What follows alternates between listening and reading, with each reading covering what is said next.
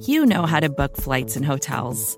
All you're missing is a tool to help you plan that unbelievable travel experience. That's why you need Viator. Book guided tours, excursions, and more in one place. There are over 300,000 travel experiences to choose from, so you can find something for everyone. And Viator offers free cancellation and 24 7 customer support for worry free travel. Download the Viator app now and use code Viator10 for 10% off your first booking in the app. Find travel experiences for you. Do more with Viator. For decades, Milk has been fueling women marathon runners as the OG performance drink. And in the new docu-series Running Sucks, brought to you by Team Milk, Abby Ayres takes us on a journey of self-discovery as she meets several groups of empowered women runners to find out what drives them, what fuels them, and what pushes them to go the distance. And in the process, she learns that she too can be a distance runner. You can watch the series at runningsuckstheseries.com and register for the inaugural Every Woman's Marathon at everywomansmarathon.com. Hey, it's Max. Before we get started, I thought you should know that uh, the show this week would not be possible without Squarespace. Squarespace is the easiest way to create a beautiful website, blog, or online store for you and your ideas. It features an elegant interface, beautiful templates, and incredible 24 7 customer support. Try Squarespace at squarespace.com and enter the offer code LONGFORM at checkout. You'll get 10% off. Squarespace. Build it beautiful.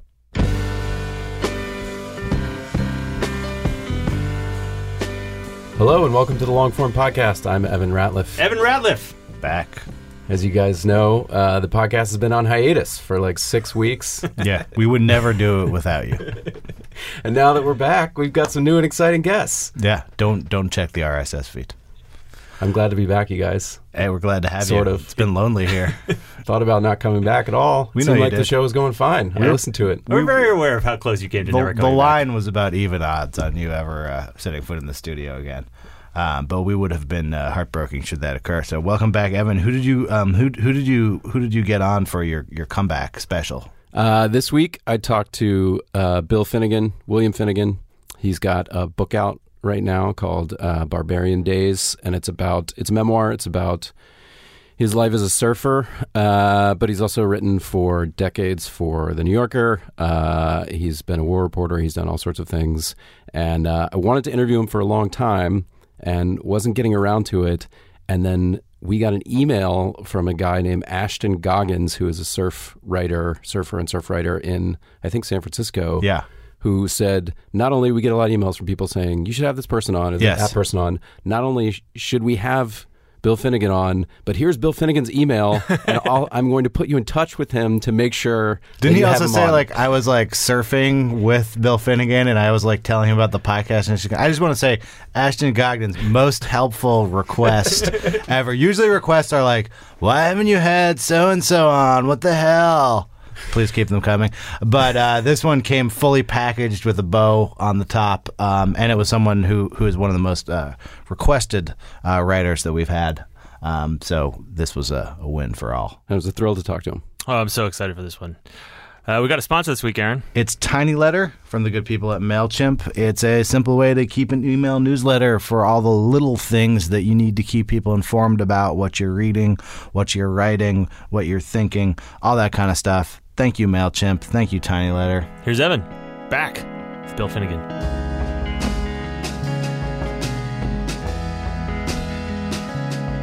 Welcome to the podcast, Bill. Very happy to be here. I'm extremely tired today, and it's because I stayed up finishing the book last night, hmm. the recent book, and then I stayed up much beyond that, just sort of thinking about it. It's a memoir. It's about surfing, but it's about friendship. It's about a lot of other things.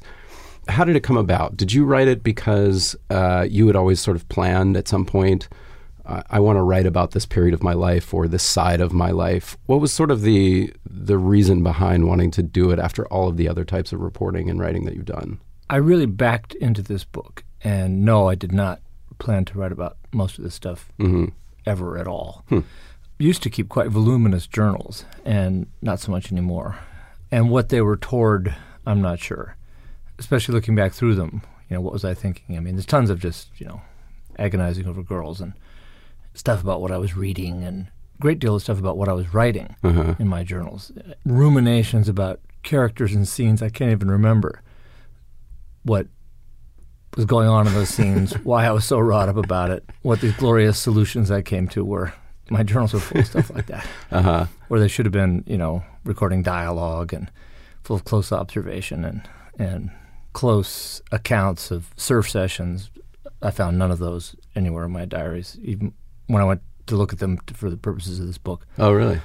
Nothing. Huh. Um, well, not nothing. I mean, there were there were certain sort of peak days and out of decades of surfing that actually caused me to write things in my journals about them. But you weren't daily describing the waves, Not at all. the. Not at all. I did find a lot of surf descriptions in letters that I recovered, Mhm. letters to friends, uh, especially friends who surf, where I wrote in detail about what the waves had been like, or some great ride I'd got, or some fiasco, and those were really valuable to the writing of this book. But the way I backed into it was, well, I was living in San Francisco freelancing in the '80s, and um, I sent the New Yorker a short piece, a political piece, just over the transom. First thing I'd sent them, and they took it.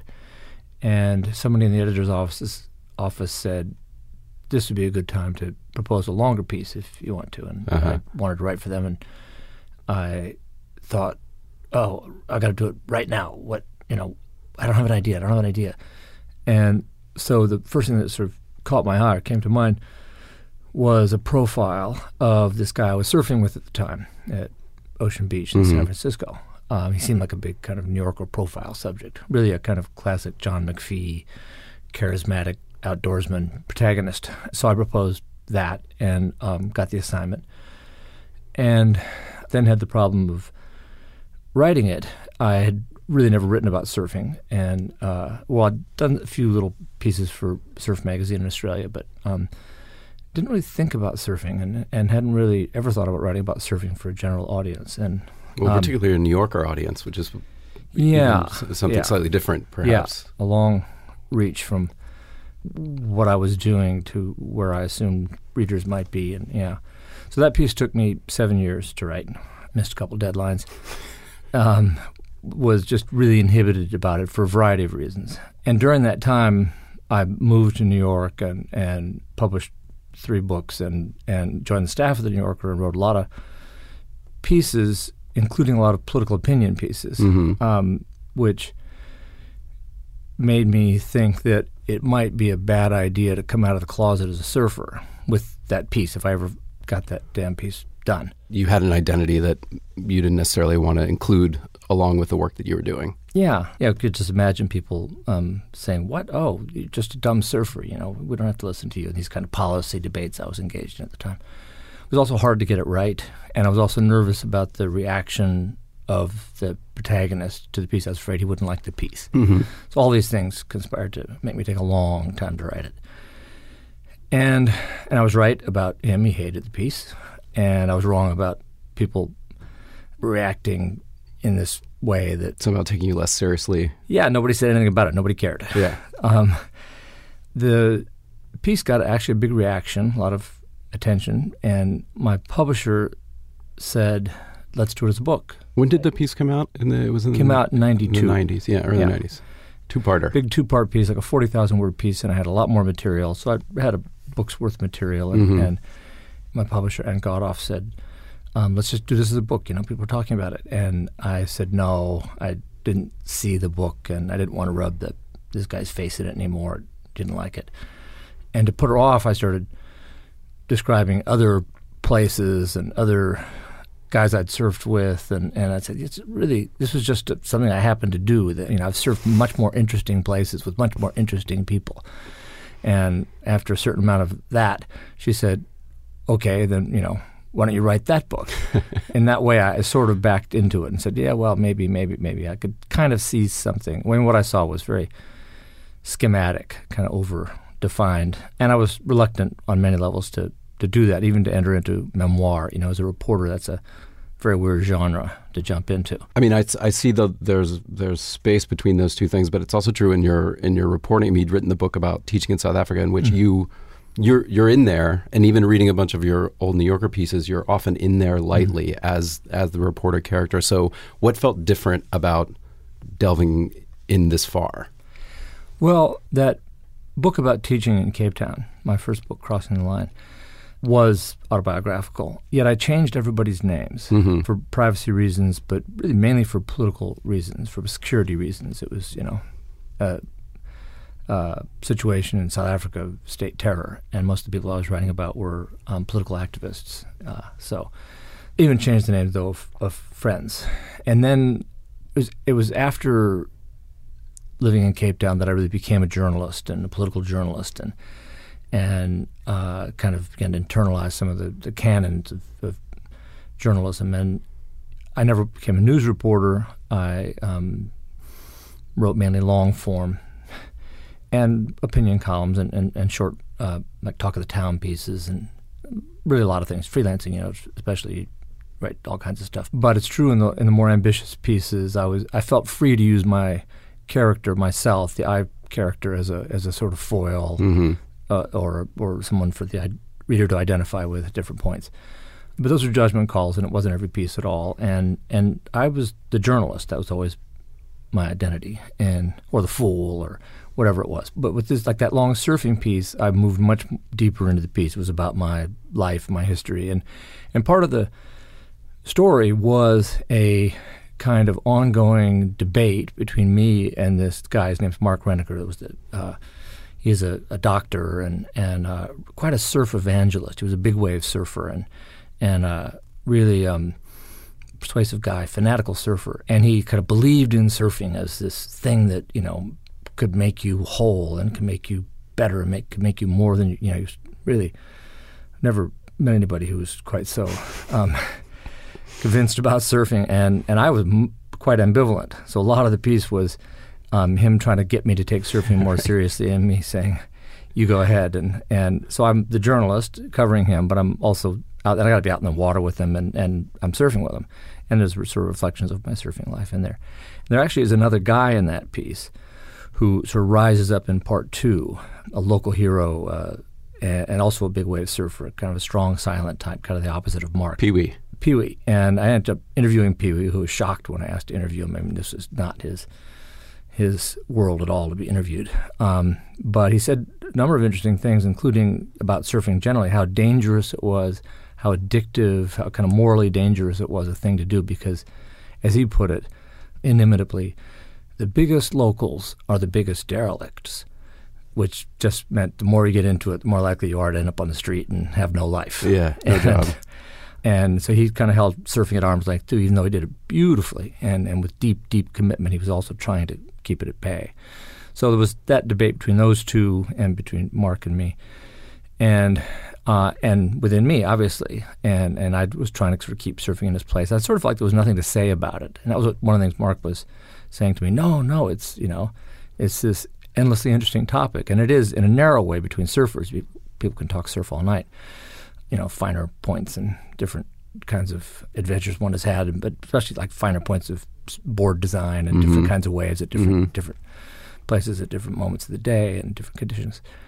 But outside the surfing world, I just felt like there was sort of nothing to say. But working that piece made me realize there was a way to to address the general reader and kind of bring them in and, and do something fairly electric on the page. So I, I semi agreed to to write a long write a book about my surfing life, um, but then it was a good twenty years plus before I finally delivered it. Yeah, over twenty. It sounds like. Yeah, give and I take. you know wrote other books and and um, did a lot of pieces and other projects, and it was hard. Partly, um, this was true during the years it took me to write that first piece too, to to stick with a subject so, in a sense, trivial. Um, when most of my reporting's on pretty hard edge subjects, you know, a lot of conflict reporting, um, war, poverty, race. These are my sort of my main topics. Politics, very broadly defined. Yeah. And um, and so when I would turn to this surfing project, I, I it was a, a relief from all that. Um, just as surfing was a huge relief from that kind of reporting, and I could plunge into it and, and felt literarily um, quite engaged and, and personally more and more. Um, but it was just hard to justify. And you know, I, these other topics are self-evidently urgent. You know, there's a crisis, a humanitarian crisis, whatever it is, and a lot of pieces I did in Africa and, and the Balkans, Central America, just felt like they needed to be done. Hmm. Things were really at stake, and and and not that you know I, I had any illusions about my saving any situation, but um, at least letting the world know about you know what was going on or what I saw in various crises, and so that kept dissuading me from working on this um, and convincing me I needed to go do something serious. And so it just took years to to finally bear down on it, and slowly my my idea of it changed, became less schematic, less kind of absolutely masculine. I, I wanted it to be a book about men and and and these surf spots that I had devoted long chunks of my life to. They're characters in the book. These these locations. Yeah, the These waves. the I mean, waves, they're, yeah. they're they're complicated, and so are the people. And I thought they'd make great stories, but really it was too schematic. And at some point, um, uh, a girlfriend of mine, it was a there was a Maui chapter. I dropped out of college and went to surf this wave on Maui, and, and I dragged my then girlfriend, who had no interest in Maui or the ocean, off there with me, and she kind of took over the chapter. She was just far more interesting than anybody else in my life at the time, or or to me. And then the, the scheme increasingly broke up as I actually began to try to to wrestle with what my family was and my family life and and and my adolescence and and young adulthood and these different relationships. Most of them still um, male friendships formed as they've tended to in my life. You know, quite vividly around surfing, but um, it it became a, a more full-bodied, I suppose you could say, memoir. Do you think it also took that much time because it took that much time for you to sort of grapple with all of that? You know, being able to write about your your family and and especially this early period of your life when you traveled the world for four years. Yeah, it it was a long kind of um, you know you could call it therapy, sort of bringing stuff to the surface and and trying to decide what was real. I mean, I say that memoir is a weird genre for a reporter, partly because you end up you know having to investigate your memories. Mm-hmm.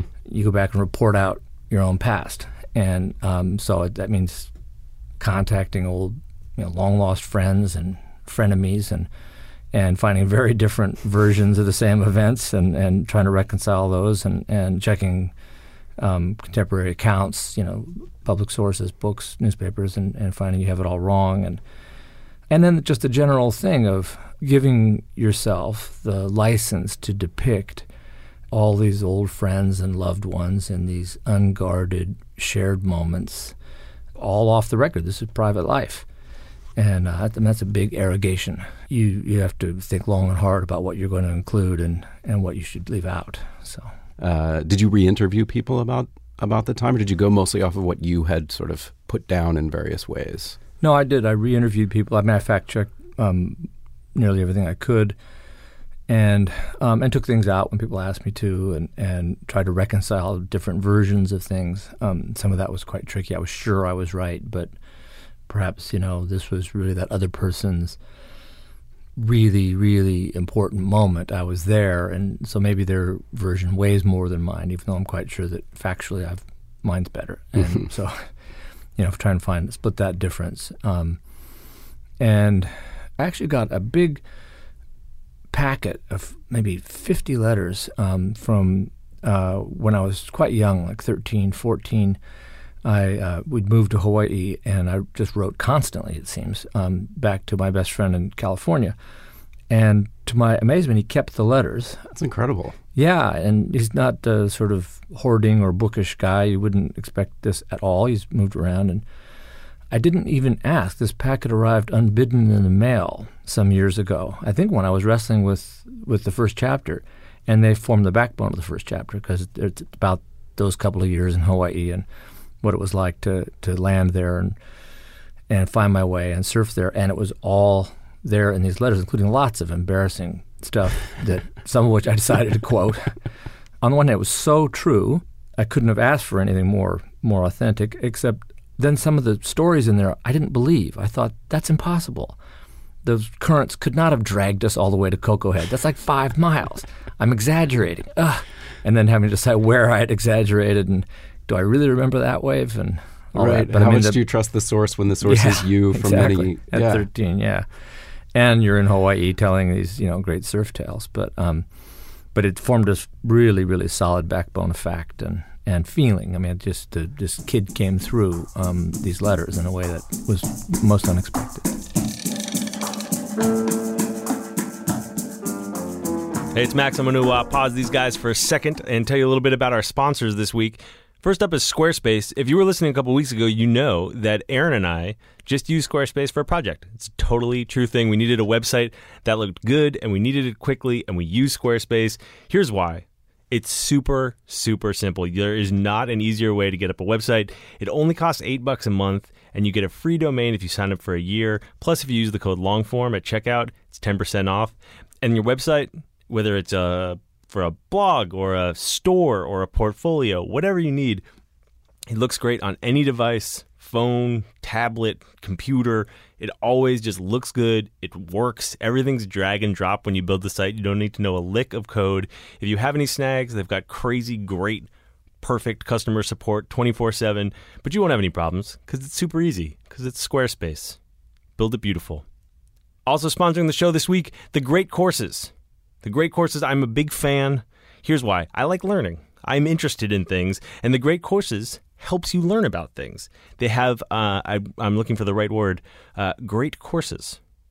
And the Great Courses Plus, it's a new service from them. It's a video learning service. You can have unlimited access to thousands of fascinating subjects. They've got over 4,000 lectures on there history, science, photography, cooking, all taught by award winning professors, not jokers, real professors and experts from National Geographic and Smithsonian, the Culinary Institute of America. If you're a curious person, this is something you should try. And here's the thing the Great Courses Plus, the streaming service where you can watch any of their courses, it's launching this fall. But listeners of Longform have the unique opportunity. They can try it right now. Free beta access. All you have to do is use the invitation code LONGFORM. The code is only going to work for the first 100 people, so go use it. The Great Courses Plus, here's what you're going to do. You're going to go to thegreatcoursesplus.com and enter the invitation code LONGFORM. That's thegreatcoursesplus.com. Invitation code is LONGFORM. Thank you very much to them for sponsoring the show, and let's get back to Evan and Bill.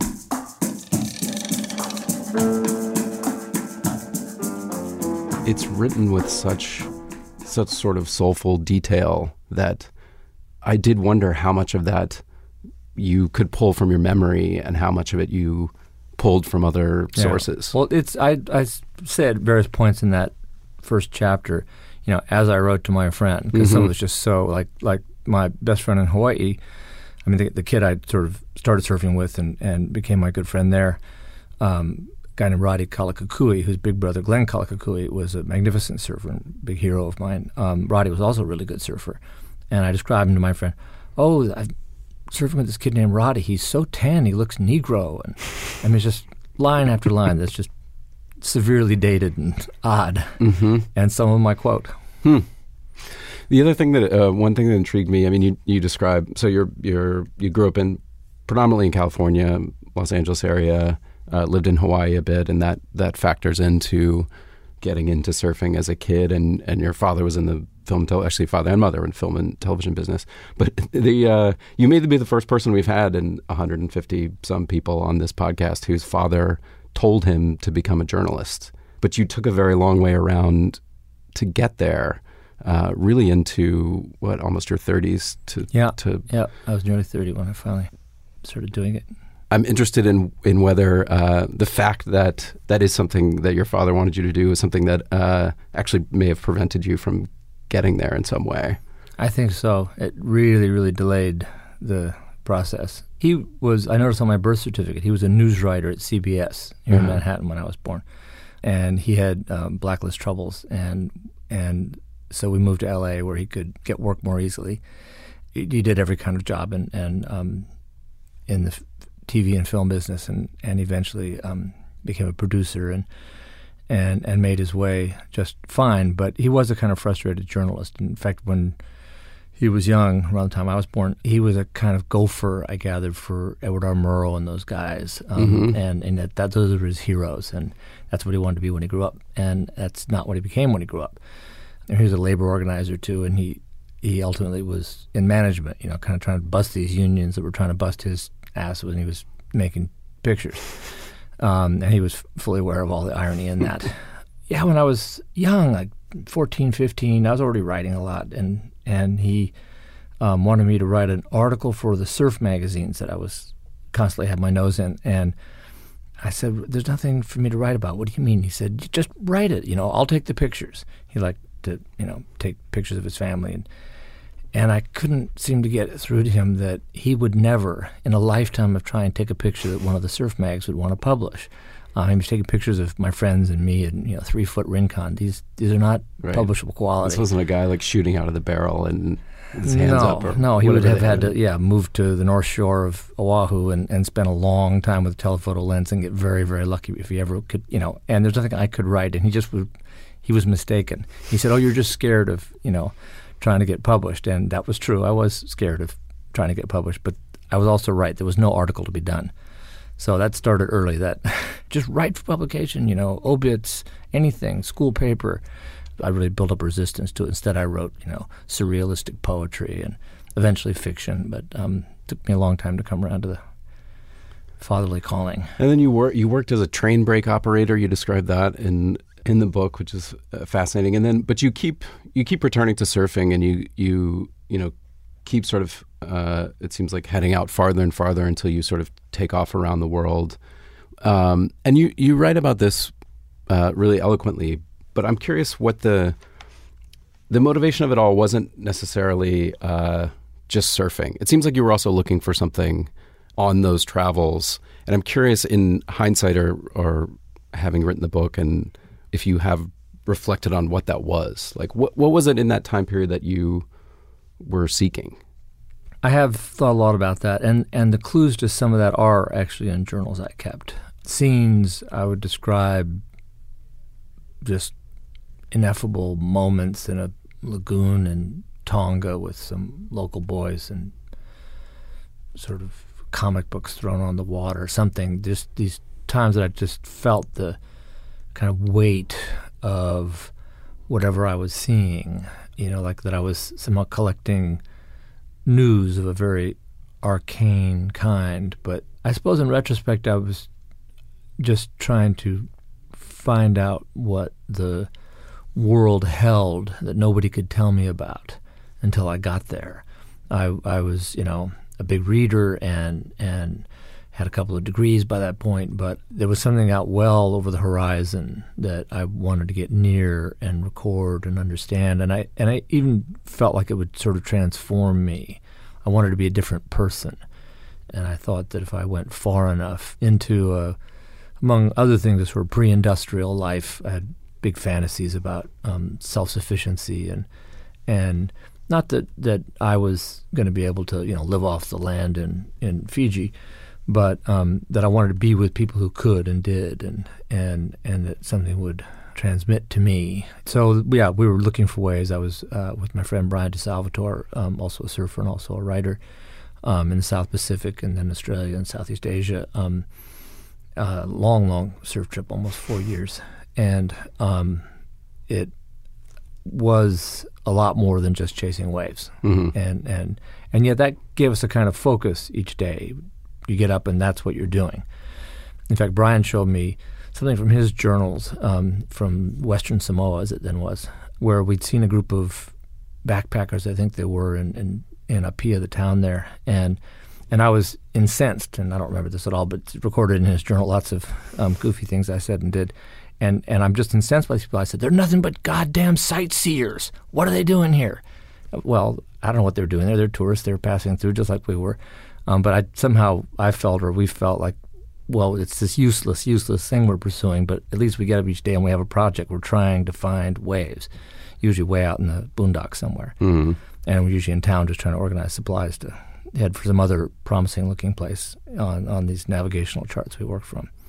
What we seemed to be doing every day was chasing waves, but but 98% of the time we weren't surfing. In the book, you talk about that difference between sort of feeling that difference between uh being a traveler and being a tourist, or sort of like immersing yourself in the local community and, and passing through. That you felt that tension, and it occurred to me that that later on, I mean, that's also in a way what reporting is like going somewhere and reporting is an excuse to not be a tourist. To Yeah, lots of people were into that distinction, and you know nobody wants to be a tourist, at least in our world. yeah, The sort of next step is really having a project, um, and the next step again, I would say, is actually doing something for people who could use some help. And and I never have got that far. Um, you know, reporting is is got an ostensible social use, but it's it's pretty abstract. yeah, and um, surfing's got none. and although sometimes you, if you find good enough waves, you end up bringing in your wake a lot of other surfers and resorts and things like that. which you were also ambivalent about. I mean, in some Oh. ways, the local Mm. economy could use it, and but then for the surfer who had discovered it, it was a nightmare to watch it all disappear under the. Right, right, and it's not the not the most um, auspicious model for development either. but um, it is true that well, Bryan and I found this um, one truly great wave in Fiji off an uninhabited island where we camped, and um, very much wanted to keep that wave a secret, um, and thought we had. A few other people knew about it, very few, and we thought that's how it was. And then it turned out years later that word got out, and and and some Americans leased the island from the government and opened a resort and and so on, um, which was um, sort of horrible. I mean, were always looking for these undiscovered ways where there are no other people. You could just surf them with your friends or by yourself, and so that place was blown open. And and, and worse than that, it was it was privatized. I mean, they had a agreement with the government, the owners of the resort, that nobody else could surf the reef off this island and a, another outer reef that you need a boat to get to. So really kind of politically indefensible and um, privatized waves. But I eventually, many years later, kind of swallowed my principles. I wanted to surf it so much again that I um, went there and became a paying guest, and then became like every time I could afford to make it there, I would, I would go. So I'm in no position to judge How did it feel? this wave felt really, really amazing. And this outer reef we hadn't found. It, we'd never suspected it was out there. It was too far out to see. And uh, and I really got to love that wave. It's called Cloud Break. It's a bigger, kind of meteor, less mechanical wave than the one on the island, which is among the highest quality waves in the world. And Cloud Break is too, for that matter. And I got really quite addicted to Cloud Break. But the the some of the Fijians from the villages around there um, recognized me from the old days um, and realized, oh yeah, this is a crazy guy who camped with his friend, and um, back when nobody knew what surfing was, nobody had ever seen a surfboard. And the island was full of poisonous snakes. Yeah, the, the whole area wasn't that hospitable to camping, mainly because of the snakes, and now there aren't many left, if any. But they really had a laugh at my expense. You know, this is the guy who failed to start the hotel. Can you believe it? And you know, to hear them laughing at me and patting me on the back. That you could have made all the money that you could have. Yeah, they didn't realize I'm not made of that that kind of stuff. I couldn't have forged a resort out of the out of the jungle like those guys did. Well, I'm interested in what uh, actually pulled you into journalism. And there's this sort of pivot point in the book where you you come back to the United States after this after this trip and after working in South Africa, uh, teaching in South Africa, and then you're living in San Francisco, and then sort of suddenly you have a book contract to write a book. And I wanted to find out what what happened in that space. Just literally, how did that come about? Sure. At what point did you sort of say, actually, I'm going to change what I what I want to write about. I'm going to be something else. Well, I got to Cape Town, got a job teaching in a black high school in a township there, and turned into a really intense year. The students went on strike uh, against apartheid in education. This is in the bad old days of apartheid, and it was really exciting, really interesting place to to be. And then this confrontation with the state escalated and escalated. Eventually, got very violent, and um, a lot of people were hurt and killed in the communities where I worked, and a lot of our students and some of my colleagues disappeared into the regime's jails, and it was just such a an intense year that it changed my perspective on on what was worth doing. I was at the time finishing my third novel, and I finished it, but I really lost interest in the kind of sort of language heavy fiction that I was writing and really wanted to do basically political journalism. I mean, politics seemed more important than anything else and but I wasn't able to to sort of turn on a dime and start writing about South Africa. Mm-hmm. Although that was the place I was so involved in and the anti-apartheid struggle was kind of all consuming at that point. And that was partly because I kind of uh, took on the the fundamentalism of the people I most admired there, um, who were all political militants. I say fundamentalism just because everything is put to a very hard litmus test, which is will this help? Mm-hmm. Will this materially help the liberation struggle or not? Um, sounds ridiculous now, but at the time it made perfect sense. I was starting to even freelance, and I started writing some articles and, and pieces from there, but not about South Africa. It was a world news story because mm-hmm. it spread the student um, protest spread nationally. There were schools that were closed for two years, and it was a big, big uh, episode in the in the long struggle against apartheid. And um, and a couple of editors got the idea that I was somehow in the middle of this, which I really was. And um, it started in Cape Town, and I was teaching out there on the Cape Flats, and, and there weren't any other Americans around, to say the least. And so there was some interest. Well, why don't you write something about that? And I sort of put it to this test, and, and thought, absolutely not. I'm not going to amuse your readers with you know tales of suffering from here unless you plan to do something, which I'm sure you don't. Was kind of this hmm. incredible attitude I had. Hmm. And I'd look at magazines like the New Yorker, which I'd always loved and, and secretly wanted to write for. But I'd look at it and it seemed so. by then I'd been out of the U.S. for years, and and it just seemed so alien. The ads for you know expensive, expensive clothes and cars, and and I just think who reads this? You know, I don't. I mean, certainly I'm not going to entertain these people with stories of the suffering here mm-hmm. and, and the injustice here because I know they're not going to do anything. So I had this kind of cracked idea. And when that school year ended, um, I was really exhausted and I'd saved a little money and went traveling north um, overland through Africa. But I was 28, I think. And I said, that's it. I'm, I'm going to stop doing these day jobs. I've done, you know, I've been a railroad brakeman and a bartender and done all these different things to pay the bills. And um, I said, I said, I'm going to now support myself by writing. So that's when I became a freelancer and really went broke. Mm-hmm. and I came back to the U.S. I forget what I was writing about, but it was in South Africa. And then had a long drive with a friend when I was still sort of making my way home to California across the U.S. We were driving from Montana to Seattle. And I remember she asked me as we got in the her truck. So tell me about South Africa. And I thought, I don't want to talk about South Africa. I was hungover. I don't want to talk at all. But I said, okay, uh, she's giving me a ride. I should, you know. And so I started talking about South Africa. And like eight hours later, I was still talking faster and faster. And I we got to Seattle, and she just said, "Wow," you know, ask a question, get an answer, and and I thought, "Wow," you know, South Africa was the best thing that ever happened to me. I'm just completely consumed with it. And so I wrote a magazine article within the next year, say, um, about my experience teaching in that school. Was that um, New Yorker?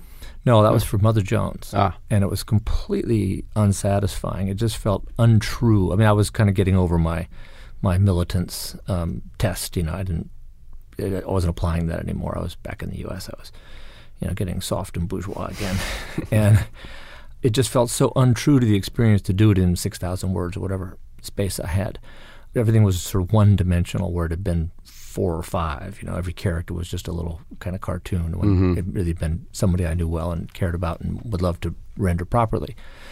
So I decided I'll write a book. So it wasn't suddenly; it was like a long, slow process. I see. And and I um, wrote a proposal and got an agent, and twenty publishers turned it down. I think nobody was interested in South Africa. They said, and finally, one publisher gave me a small advance and a contract, and I went to work on it there in San Francisco. But it was a long, slow process to come around the corner and realize this is what I have to write about. Now let's do it properly. And and uh, so then I, I spent a year or two writing that book and moved to New York uh, around the time it was published. And then as you got into you know writing for the New Yorker and doing these pieces like about the war in Mozambique, I went back and read that. That was another huge two part uh, piece. They're very long and they're also I don't say formalist because that implies they had no structure, and obviously they have structure. But in terms of the reporting, what did an assignment like that look like for you? Did they say, whoever the editor was at the time, say, go spend a spend a month, see see what happens, wander around? H- how did you sort of set up to do these type of stories? Mm-hmm. Well, um, it was William Shawn who sent me to do the long piece about the reporters in Johannesburg. And I think he just understood, as I understood, that it would produce a hell of a narrative, just their work and get to know those people. In fact, I came back and told him the story. You know, just orally went met him in his office and and told him what I'd seen and and heard and found and and he said, "How long do you think that'll be?" And and I said, "Oh, I don't know, long, like twenty thousand words maybe." And he said, "Oh, I think much longer than that." And I said, "Great, yes." And I forget it was probably fifty thousand words or more. You don't hear that as as often. No, today. I haven't heard that recently, but this was in 1986, I think. So it was it was obvious what how that thing was going to be a pretty elaborate um, story about the newspapers and the guys and their lives and and all the different um, forces they were confronting, and they were really colorful characters. And but Mozambique, by then the editor was Bob Gottlieb, and he was unabashed about his utter indifference to stories in places like Mozambique. His attitude was, was sort of, you know, if you must, and uh, and I had to. I felt like so I did, and never really had any questions about how long I was away or how much I spent. I suppose, um, and uh, it was only later that sort of the purse strings got tighter. Mm-hmm. Although I, I did just kind of hitch rides around in Mozambique. It's not like I chartered planes or anything. you had this experience of these surf trips, which it struck me as sort of translating as I read the pieces later into a very similar approach. Like in one place you're looking for one thing, and in another place you're looking for another, but the how you get there and the techniques seemed somewhat similar. Yeah, it, it was. I didn't ever think about it that way, but it was completely familiar to me. Um, although I'd become a journalist and was making a living at it, just being in a poor place, getting around by word of mouth, asking people questions, chasing a story rather than chasing waves, and maybe living a little better. You know, staying in hotels rather than sleeping under a bush. But um, but yeah, it was it was all very familiar to me. It was like I had been doing that for a long time. The topics you write about are essentially have been social justice, war, poverty, politics and international relations. I mean, I found a couple of pieces that were slightly different. I love this piece called A Theft in the Library, which is just like a little caper about a guy who steals maps. But other than that, what do you think drives you to those topics? Where does that where does that originate from? I mean, it's interesting because you mentioned like not being potentially fearing not being taken seriously, and there is this sort of contrast between mm-hmm. writing about something like surfing and the weight of the topics that you've chosen mm-hmm. for the bulk of your writing career to write about. Yeah. I think I still have an old fashioned hope that journalism can can make a difference in the in the area of social justice. And I realize sometimes, like this piece I just did about they call themselves artisanal gold miners mm-hmm. in Peru, illegal gold miners in the high Andes. There are more of them in the alluvial mining in the rainforest, I think, but there's quite a few up in the high Andes doing hard rock mining. And my instinct was to try and find the politics under what they're doing and, and the miners' union, the incipient unionism, that kind of thing. And it just wasn't there. I mean, there were people who'd put themselves forth as leaders of the miners when there was some conflict or protest. But the actual miners that I hung out with did, hardly knew their names and said, "Oh, those guys just you know appear and talk to reporters when when the times drive. We don't know who they are. It doesn't mean mm-hmm. anything." But there was a very interesting kind of indigenous politics around the labor system, and and yet I have this instinct to look for the movement, look for the sort of social justice side of any story, and and and I don't mean just sort of play up activists because often activists turn to be frauds or disappointments in one way or another, but to frame a story in in political terms that that um, will translate across to American readers, and there really wasn't much of a way to do that in in Peru, for instance, in the story. And I was a little frustrated, and and an old friend of mine from South Africa days, from Cape Town, a, a woman who was a high school student back in those days when I was teaching there, and a, and a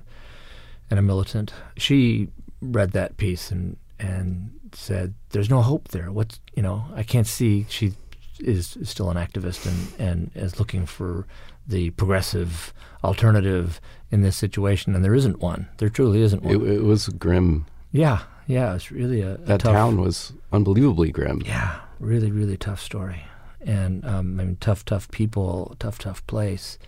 there'd been a fair amount of kind of knee jerk reports from there, both Peruvian and, and a couple of international stories, um, suggesting that you know the miners, mainly indigenous men and women, were being um, you know horribly exploited with this pre-modern labor system called cachorreo by the mine owners. So there was that story kind of around and out, and, and where they work for no salary for 30 days and no pay at all, and then they have one day to kind of scrabble out anything they can for themselves, and maybe they'll find some gold. And maybe right. mean, won't look at Lucky. Yeah. that kind of thing. And it was true that that was the system cachorreo, but it had all these funny aspects and all this pilfering that went on around it, and and and a kind of natural right that these miners believed in um, that accrued to them doing the work down in the mountain and, and their luck and the suerte that my luck is everything. And and and the biggest protests that come when the government was trying to eliminate cachorreo when they were um, trying to modernize the labor system up there. And the miners would go out on strike. Absolutely not. They would not go down into the earth if they didn't have their cacho cachorreo this crazy old-fashioned system. But that did allow a few people to you know hit the hit pay dirt now and then. And I wrote about a guy in, in detail who, who could defend it kind of eloquently, and, and it was not at all what one expected. But it was it was a piece without a kind of modern moral, really. Yeah. Well, back to the book for a second. I'm gonna I'm gonna try to articulate part of what I was hinting at at the beginning, which was so you've put this memoir out in the world. I mean, one of the interesting things about writing memoir is that uh, now not only people are reacting to the book as they would have with any piece of writing you have, they're actually re- reacting to you and reacting to your life. And I've seen in re- I read a bunch of reviews and interviews with you, and I feel like the word envy comes up uh, sometimes. People people read the book, and I had some of this myself, and read about those adventures and and you being in your twenties and traveling to these places and finding these remote breaks, surfing breaks, and they feel envy for uh, the way you've lived your life. And I'm curious if you look back on those times how do you react to people feeling that way about it? Well, it's true that I got lucky here and there, was in the right place at the right time, got some great waves with, with no crowds. But like in the world of surfing, there's a lot of stuff about the good old days and the golden age, and Right. I don't believe any of that. Um, I mean, most of the places I grew up surfing were horribly crowded, and we were like nine years old and nostalgic for the good old days we missed. Uh-huh. That just runs all through surfing, and and the kind of broader um, idea that I had a wonderful time in a period that was more fun than now. I don't buy it all. Um, I mean, I just read through my journals and all the kind of just that's a big reality check on nostalgia. Um, they're mainly misery and sort of tearing at my own guts over one thing or another.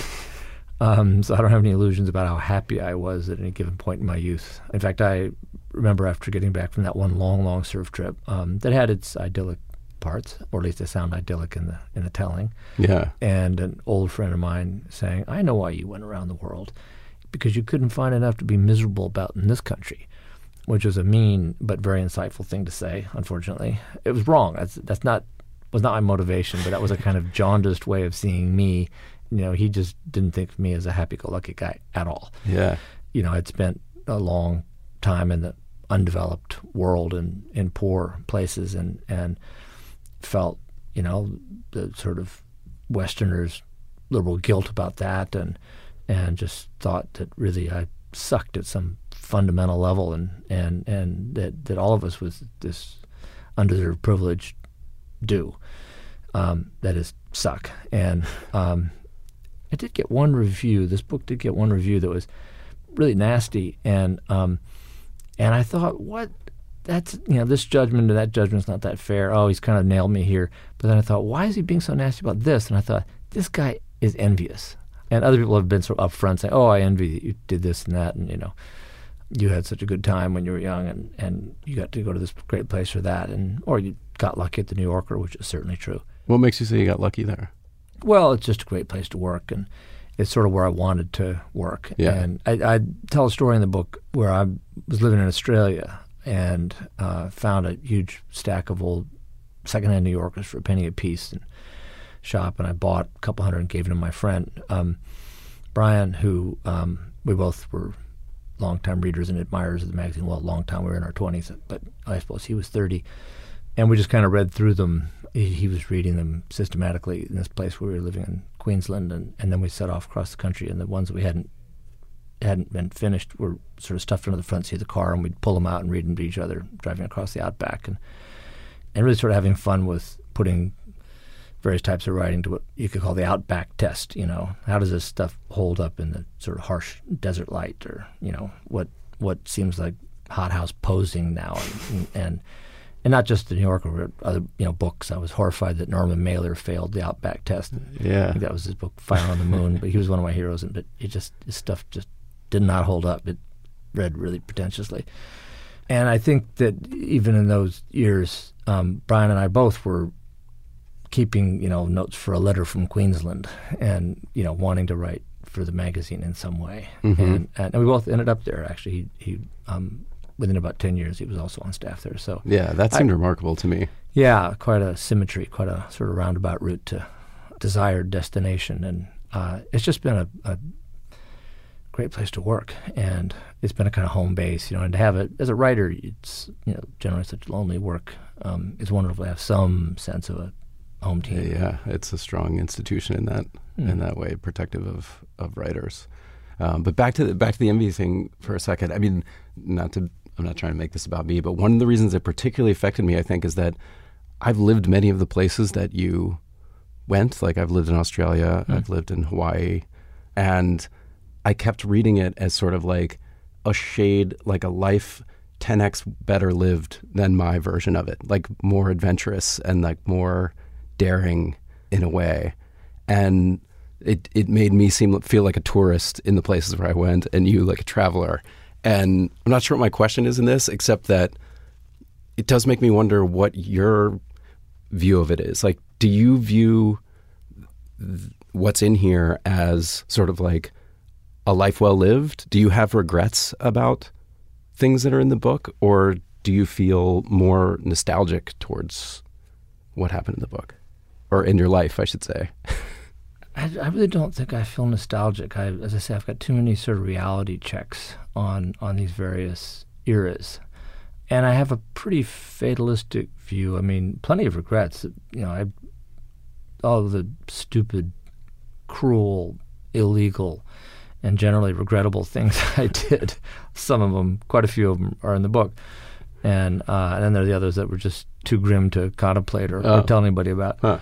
Um, and other ways I treated my girlfriends, just how selfish I was and, and kind of obtuse and not getting it at various points and failing to appreciate um, some really wonderful people in my life.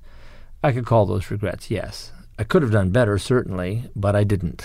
And there's nothing, you know, crushingly destructive that happened at any point. Mm-hmm. And and so it's it's nothing that I regard with real horror in the book at all. No, hearing you say that about your time in Australia or Hawaii makes me wonder if I haven't greatly idealized and exaggerated whatever I got up to, um, or just left out tons of um, you know quotidian or or downbeat detail that would would reveal how adventurous and I wasn't. And yeah, I don't, I don't, I don't actually think you've romanticized it. I mean, I think there's a lot in there about how difficult or dark or how aimless it felt or mm. how you felt like that's good because that's how it was. Western privilege and all of the things that sort of bubbled up around lonely that. Lonely and it, pointless. And what am I doing with my life? That was like a pervasive feeling. But as a reader, it's sort mm. of easy to still romanticize it. Mm-hmm. And I did find when I was sort of reporting out my life that I had exaggerated and romanticized a bunch of things, uh-huh. mainly about friends. I'd sort of tell a story of a friend and then tell it again and tell it again over the decades.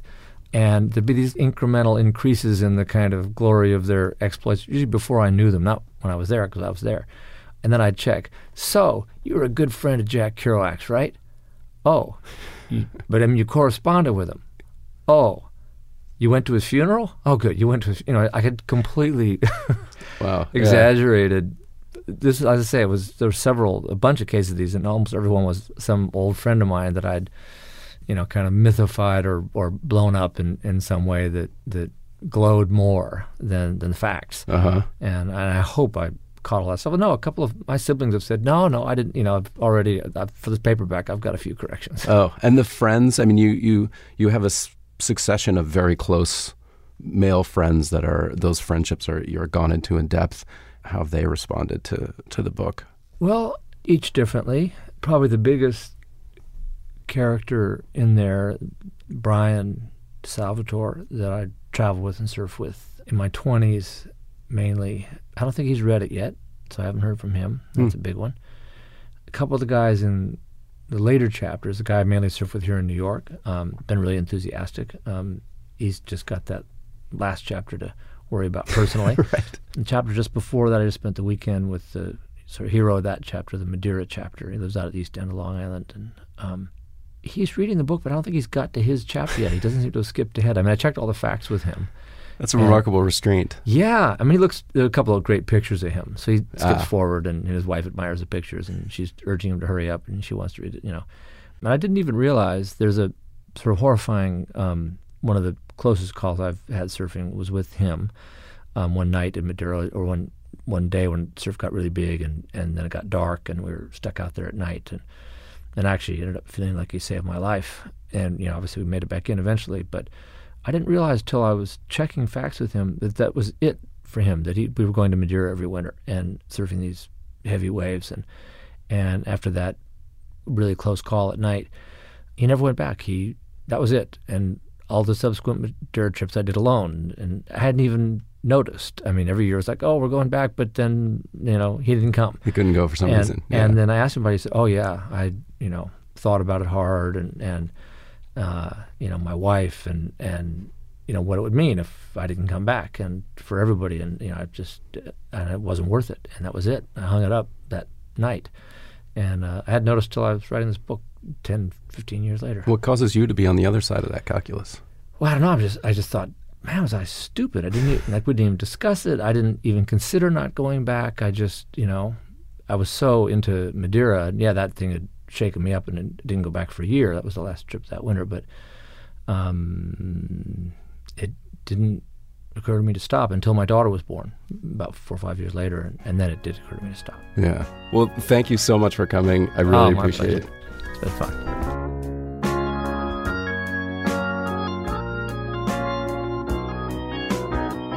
That's it for this week's long form podcast. Thanks to Bill Finnegan for coming in. Bill Finnegan, who, even though he does not surf the insane waves of places like Madeira anymore, you could still find out on a surfboard all over the world. It's pretty incredible. I recommend Barbarian Days, the book, very, very highly.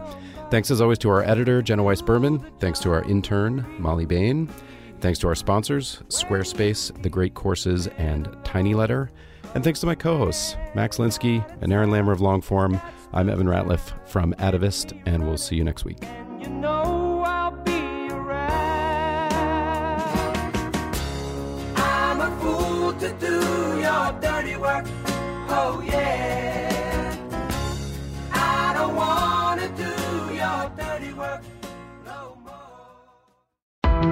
Why do you run? Why does anyone? I always thought that runners loved running, and that's not the case. Most runners hate running, but they choose to do it. In the new docu-series Running Sucks, brought to you by Team Milk, Abby Ayers learns why women runners everywhere are driven to go the distance. It really is about taking my power back and proving myself wrong. Team Milk is about fueling women's performance and helping them along their marathon journeys. You can sign up now for the inaugural Every Woman's Marathon taking place in Savannah, Georgia on November 16th, 2024. Learn more and register at everywomansmarathon.com.